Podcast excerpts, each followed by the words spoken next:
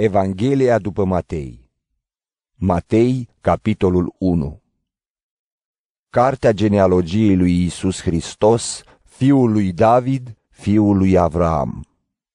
Din Avram s-a născut Isaac, din Isaac s-a născut Iacov, din Iacov s-au născut Iuda și frații lui, din Iuda s-au născut Fares și Zara, născuți de Tamar. Din Fares s-a născut Esrom, din Esrom s-a născut Aram, din Aram s-a născut Aminadab, din Aminadab s-a născut Naason, din Naason s-a născut Salmon, din Salmon Boaz, născut de Rahab, din Boaz Obed, născut de Rut, din Obed s-a născut Iese, din Iese s-a născut regele David.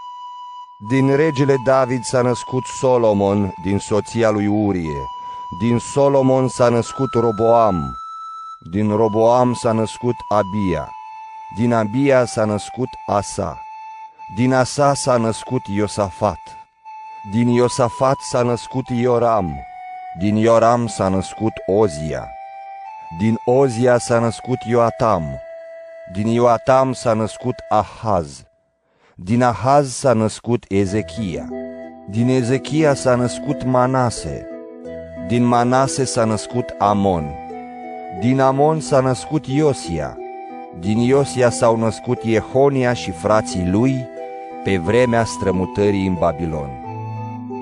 După strămutarea în Babilon, din Jehonia s-a născut Salatiel, din Salatiel s-a născut Zorobabel, din Zorobabel s-a născut Abiud, din Abiud s-a născut Eliachim, din Eliachim s-a născut Azor, din Azor s-a născut Tzadok, din Tzadok s-a născut Achim, din Achim s-a născut Eliud, din Eliud s-a născut Eliazar, din Eliazar s-a născut Matan, din Matan s-a născut Iacov, din Iacov s-a născut Iosif, soțul Mariei, din care s-a născut Iisus, care se cheamă Hristos. Așadar, de la Avram până la David sunt 14 generații. De la David până la strămutarea în Babilon sunt 14 generații și de la strămutarea în Babilon până la Hristos sunt 14 generații. Iar nașterea lui Hristos a fost așa.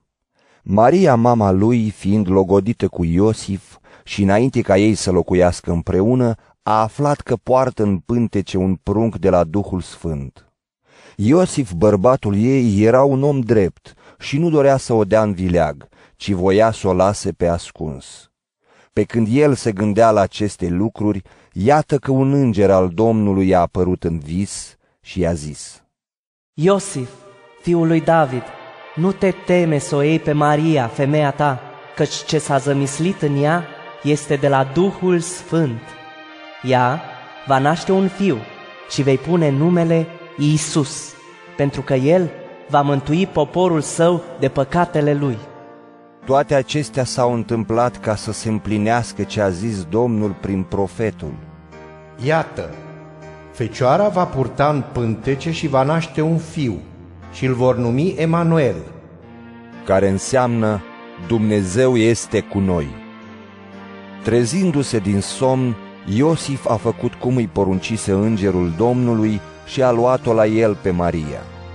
Și nu a cunoscut-o până ce nu a născut un fiu și i-a pus numele Iisus.